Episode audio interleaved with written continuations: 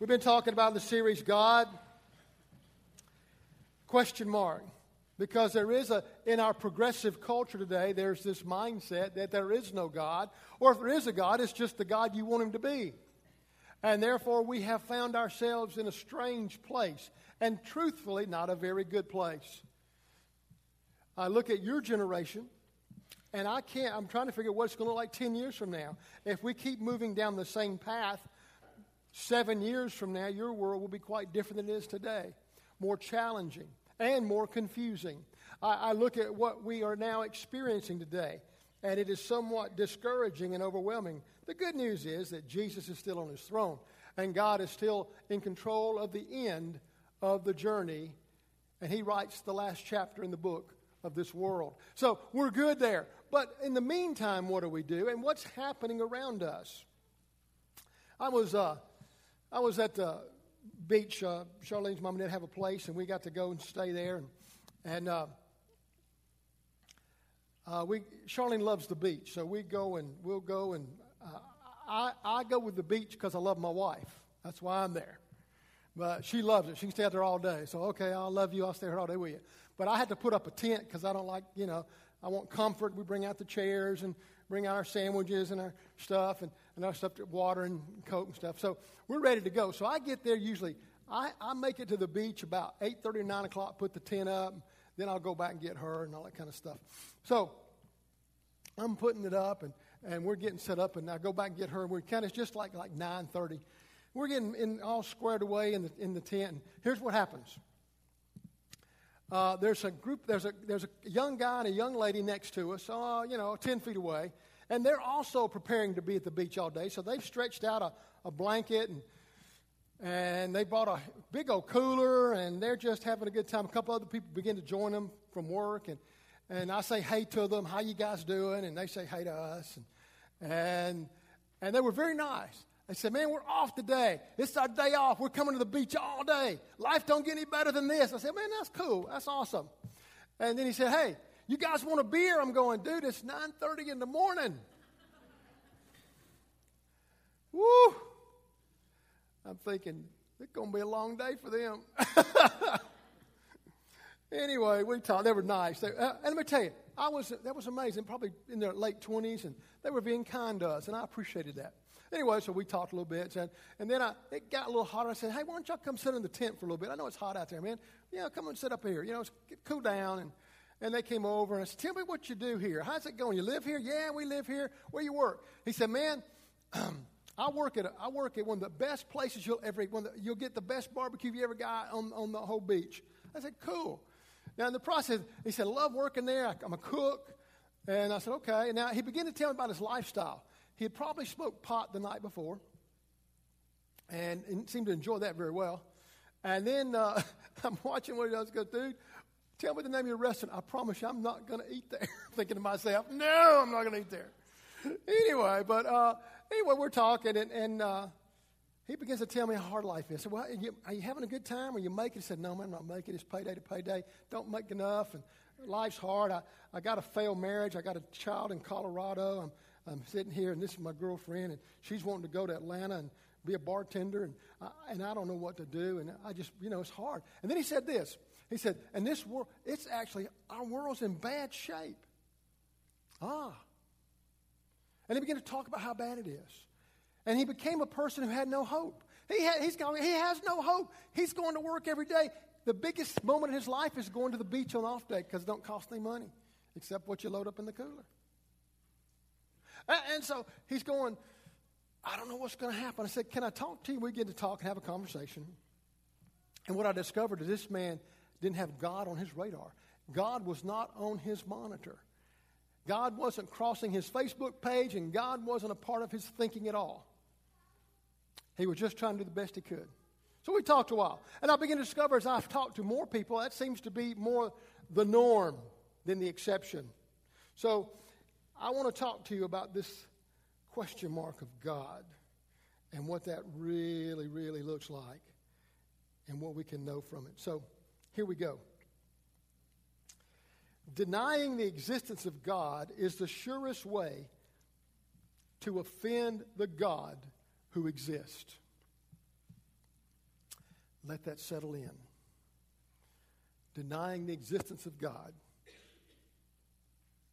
is the surest way to offend the God who really does exist.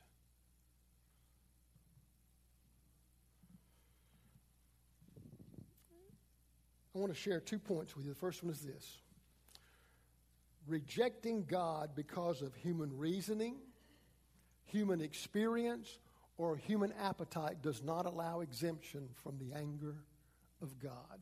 We now live in a culture where people say, Well, I just don't believe there's a God, therefore, no consequences. Wrong. We now live in a place where, you know, I've had such bad experiences. The world's such a bad place, there can't be a God, so it doesn't matter what happens. Wrong. And then say, you know, I want to live the way I want to live. I don't want anybody to tell me what to do. So therefore, I don't think there's a God. I'll be God. There's no consequences if I think that. Wrong. Romans chapter 1, the Apostle Paul says in verse 18, here's what he says But God shows his anger you know, we're real big about talking about God's love, and He is love. He is gracious, He is merciful, He is patient, He is all those things. But because He is perfectly righteous in character, He becomes angry when sin destroys that which He loves. And the word anger actually means, if you had a word picture, it's like a pot, a boiling pot of water. Yeah, I, everyone, I cook spaghetti. That's one of the few things I can do, and I want to help Sean. I cook spaghetti, and I, you know, so you, one of the things you do is I get the, the big pot, fill it halfway with water, begin to bring the water to a boil, and then I throw the noodles in. And I got that thing cranked on high, and, uh, and then I wait for them to get ready. Now, one of the ways I know they're probably getting ready is because you ever seen the, the stuff begin to bubble up, the foam stuff, and go over the sides? I think when it goes over the sides, it's kind of ready. Uh, and you say, well, how do you know the noodles are ready? I take one out and throw it up against the cabinet wall. If it sticks, it's ready. You think I'm kidding, don't you? No. Charlene hates that. Why is the spaghetti on the cabinets? I check and see if they're ready. But it overflows, okay? It just overflows. That's the word picture for God's anger. It's boiling and it's spilling over. Not out of control, but it's properly measured and rendered. His anger from heaven against all sinful. Let me tell you what the word sinful means. That word sinful means irreverent irreverent. For all irreverence to him, he is angry. We live in a culture where people laugh at God all the time. They make fun of him. They use his name wrongly. They make jokes. Entertainers say things that are unbelievable.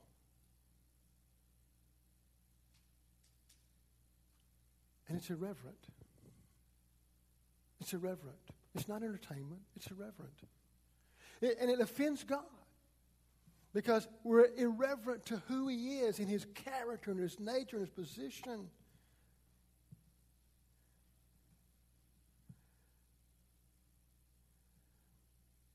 We don't, we're not aware of reverence as we should be. And sometimes we as a nation have become very disrespectful to God. Very disrespectful. Irreverent. You tell me I don't exist. You tell me my, my laws don't matter. My principles don't apply. You make fun of my name, God would say. There was such a reverence of the Jews. Now, Paul's writing to the Gentiles. At this point, he's focused on the Gentiles. He's going to get to the Jews, but he's talking about Gentile people, which would be us. He said, you know, the Jews were so afraid of disrespecting God, they would not say his name. You know, I mean, they didn't write it even. In the, in the Old Testament, there's no vowels in his name. You can't say it. We added the vowels.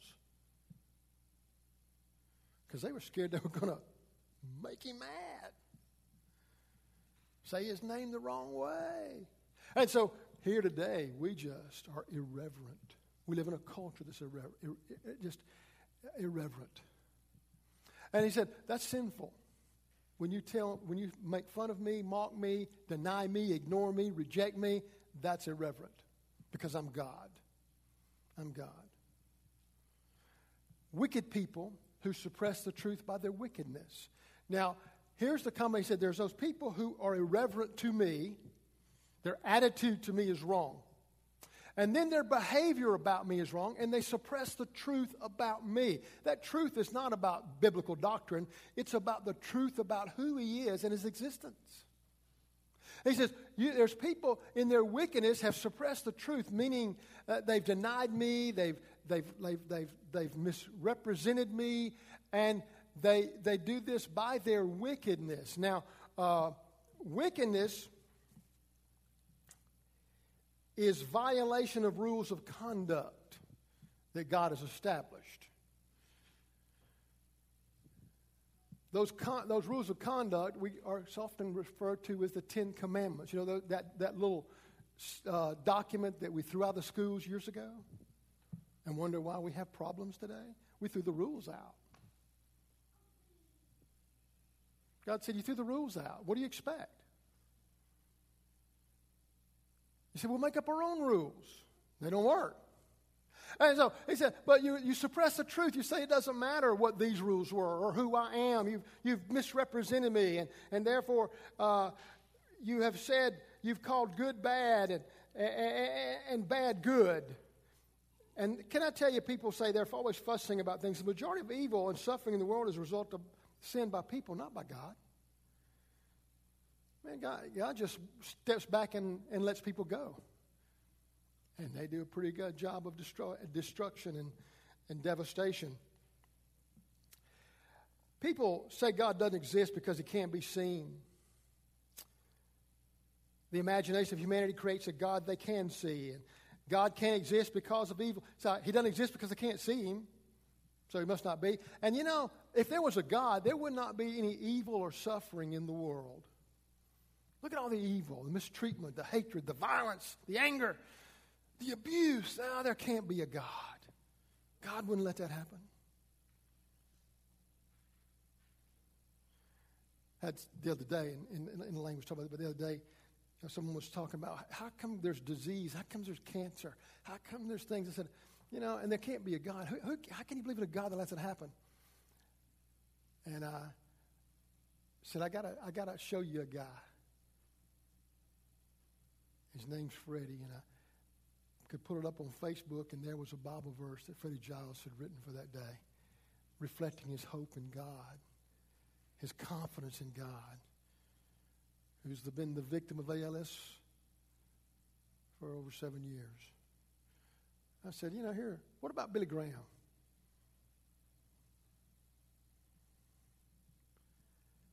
Billy Graham goes, man, hey, he's just looking forward to go to heaven. You see, we, we, we tend to think, well, if there's problems, there's no God. No. There's problems because man is sinful. He's irreverent and he's wicked. And our culture's become even more so, and therefore we have created our own problems. And, and we, we look at the, the tragedies around us. So, rejecting or ignoring God or asking God, yeah, we see this. We, we reject Him. Ah, there's no God. Or we ignore Him. Ah, there's no God or we ask him to share a spot with other gods. He doesn't share his spot with anybody. He just lets you have the other gods. I, I'm going to say something. I was very frustrated about this. And I watched both conventions because I want to be informed and I want to figure out what's going on. And I probably had higher blood pressure than normal, way more frustrated than usual. It was, it was a painful experience. Did I enjoy some of the people? Yes, I did. Uh, some of the things said some good things, and some didn't. But what frustrated me and bothered me is the parade of people from both conventions that said prayers. I ain't never seen like it in my life. I, I, there are various religions and various stuff. And I understand diversity. I get all that stuff. But you need to understand God was not impressed. I believe he was offended. What is wrong with you people? Got, he's going to be thinking, what is wrong with y'all? I heard things. I heard prayers that didn't make sense. They were crazy. I go, what in the world are we, what is wrong with us?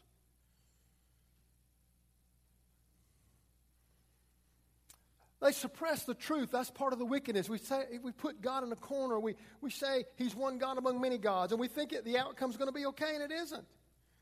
It has a price tag to it. Well, let me go to the second thought. Because what I want you to get here is that God gets angry.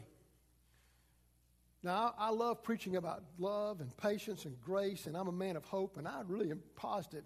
You say, Preacher, don't sound very positive today. Well, let me tell you, Jesus is coming. And this world's going to come to an end. We're going to go to a better place. I'm very hopeful. Don't get me wrong. When it gets hard, you look up and your redemption's close, man. I believe we are so close. We're close to getting a one world government, a one world economy. Man, we're getting there. And I'm thinking, man, it's getting close. I'm, I'm kind of listening for the trumpet any day now, man. We're, we're close. So I'm hopeful. Man, I'm excited. I get to be a light in this darkness, which is pretty amazing. But here, it's truth. This is what it is. God says, I, I'm offended by what you've done and what you say about me. And we have a culture that does this so tragically, tragically. So, the second point I want you to get is this resisting God for who He is leads to a life of emptiness and darkness, leaving people to gods of their imagination. What He says. That's what he says. Now, look at this. Verse 21. I mean, look at the verse 21. Yes, they knew God, meaning there was something inside them. They knew there was a God. They knew inside God placed a vacuum that cries out for deity. And they suppressed it, they ignored it, they dismissed it, tried to fill it with other things other gods. But they knew there was a God, but they wouldn't worship him as God or even give him thanks. He said, Look, you didn't even acknowledge that I exist. Can I tell you the tragedy of listening to two weeks of conventions? No one said, Man, we need God's help.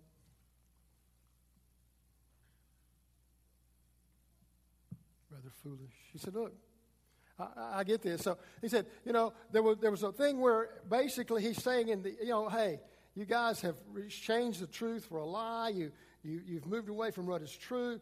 And so he said, Now you resist me. You, you, you, you, you, you are rejecting me. You don't give thanks to me. You don't acknowledge me at all. They begin to think up foolish ideas. That word foolish means moron. In the Greek, it's moros, which we get the word moron. He said, you guys are acting like morons in your ideas and your thinking.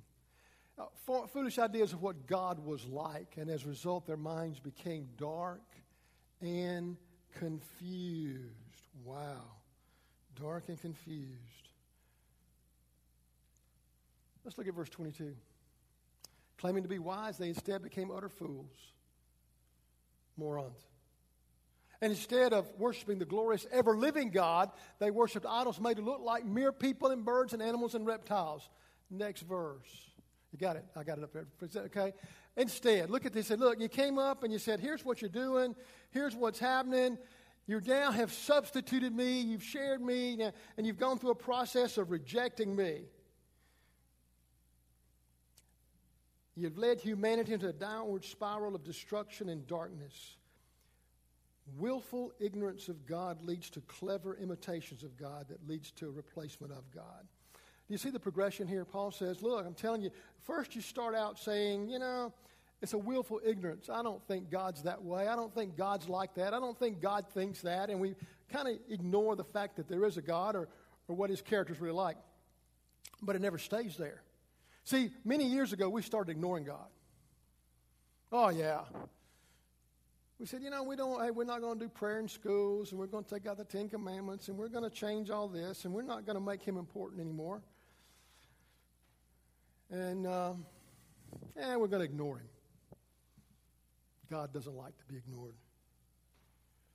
But it also, when you ignore God, it leads to imitations of God. We begin to make a God of our own imagination. And what does that look like? And what does that feel like? And, and then we replace God with something else. Do you know what the, the, the, the moment of failure in Eve was in the Garden of Eden? The moment of failure for her and Adam. It was this. The devil came and told her a story. And you know why she took the fruit? And she gave it to Adam. And he took the fruit. You know why? Because a moment in time, he appealed to her imagination. Eve, you ever thought what it would like to be as God? Imagine that, Eve. Just imagine for a moment if you could be like God. That's why she took the fruit. When we imagine something different from truth about God, we're going to replace God. And we know the end of that story. We're paying for it today. In a world that still imagines God wrongly and replaces God every day with stuff and things and ideologies that are untruth. He said, So this is what you do, and this is what you've done.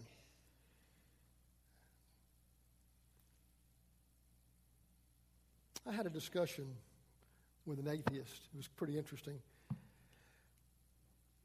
Atheists tend to think when you begin to talk to them and you say, Well, I'm a Christian, I'm a follower of Christ, and they go, Well, I'm an atheist, and I think you're stupid because you're not an atheist. I'm going, Okay.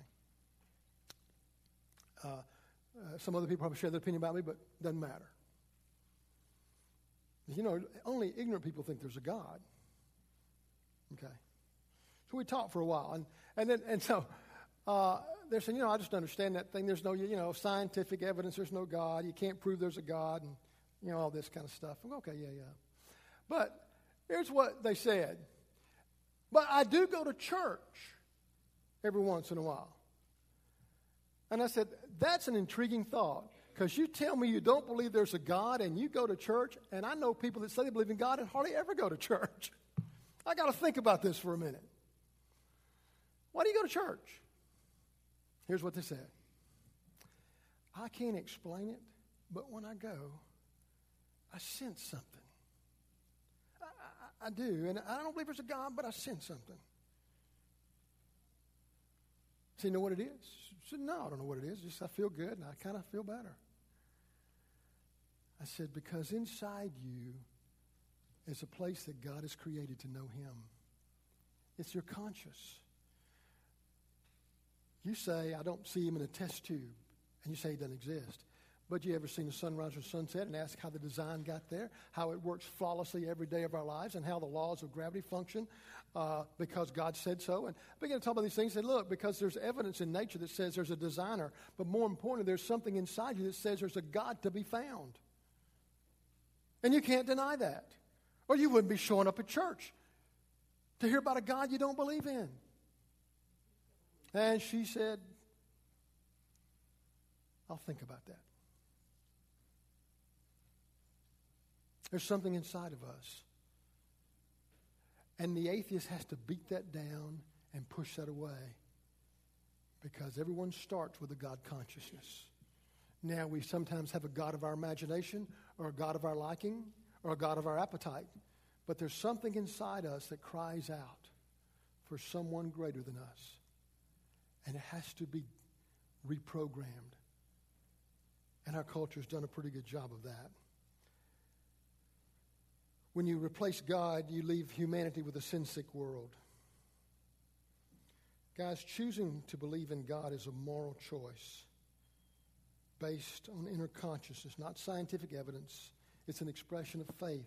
Something inside comes to life. And we know there's someone out there that's bigger than me, greater than me. There's a designer, a creator, a savior, a Lord. And there comes a moment in time when faith is ignited in your life and you put, make a choice. It's not a scientific choice, it's not a logical choice, it's actually a moral choice based on faith that you trust Christ.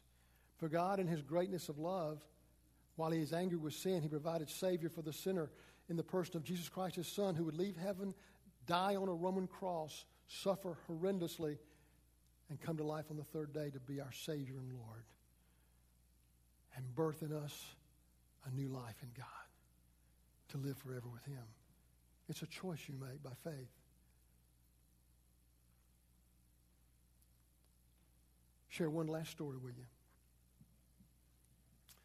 It's my first church. Young pastor, didn't know much. And I had a, a, church grew from seven to about a hundred, and in the process, I baptized a, a, beautiful young lady and two wonderful children. It was amazing to see God work in her life.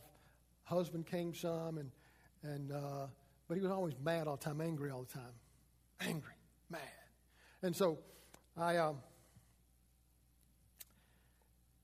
I tried to talk to him, and it was tough. And the issue was basically he was mad at God because his father died when he was a young boy. And he felt that he was robbed of knowing his dad, and things weren't right, and life wasn't fair, and bad things happened. And he said, If there's a God, why did he let me down? If there's a God, why did I have to deal with this? Why did I not have a father if there's a God? And we talk. I, you know, I try to love him and talk with him. One night I got a call his wife, Can you please come see us? Man, he's having a bad day. I don't know what he's going to do. He may kill us. Well, I, I'm going to tell you, I was young, didn't know much, kind of foolish, but I began to make my way from Douglasville to Paulding County. I drove the speed limit, praying all the way, Dear God, I don't know what I'm going to do. Don't know what's going to happen, but I'm going to show up and just see what you do. Well, as I began to make my, my, way to the house, he had to go around the curve, and you could see my headlights coming around the curve. As my headlights came around the curve toward his driveway, up he drives from his truck to the end of his driveway. His driveway was about as long as from here to the railroad tracks. He flies up to the end of his driveway, jumps out of his truck, and lays a 30 6 across the hood. He had my attention. He proceeded to lay a 357 next to it. And he said, Preacher, I like you. But if you come on my property, I'll shoot you. I said, Dude, I ain't coming on your property. I don't want to come on your property. I'm not here to hurt you. We had a conversation. We talked for about 45 minutes. And finally, he said, All right, come on in the house. I'm thinking, should I do that? Is that a good thing to do? And I went in the house. We talked for a while, angry. I said, Listen, obviously your wife has made you mad and you have a problem. Would you let me take her and uh, I'll go get a neighbor down the road, member of our church, and, and she'll they'll ride with me and we'll take her to my house. She'll stay with me and Charlene. And let me see if we can help work through this because I'm afraid what might happen. I said, You just got through threatening me with a 30 6 and a 357 let's take your wife out of the house. I really thought he'd kill her before the night was over. We got her out of the house, took her to my house, and we conversed and talked, and, and, and things went on. He never changed. To him, there was no God.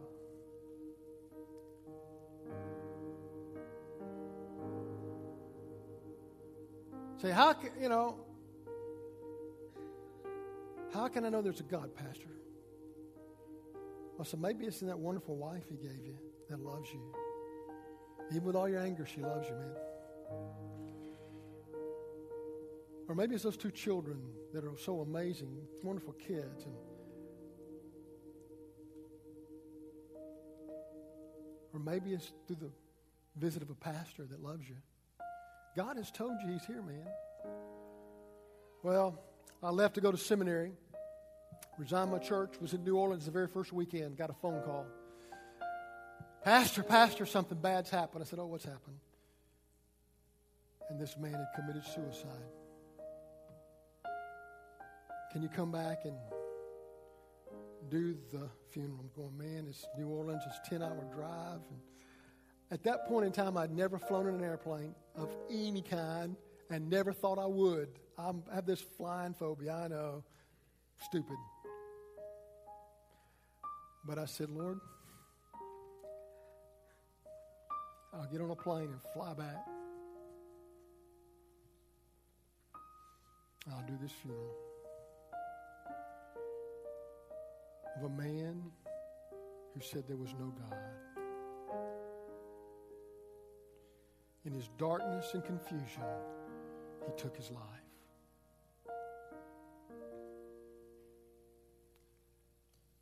Didn't have to be that way. I see today a world that is so dark and confused that we're taking our life. Spiritual suicide, emotional suicide, and physical suicide.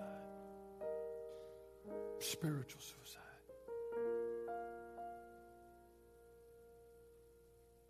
Because we've said there's no God. And it's echoed down the halls of entertainment and politics and athletics and education. There's no God. We're a, we're a product by accident. We have no destiny. We're all left to our own. And guys, that's not true. And God is offended by our very thoughts of a world gone mad. But He loves that world so much, and He loves you so much, He would send His Son to change your mind and your heart about Him. C.S. Lewis stated, Our desire for God is one of the most convincing evidences for the existence of God. Have you made a choice to trust God today? Why not now?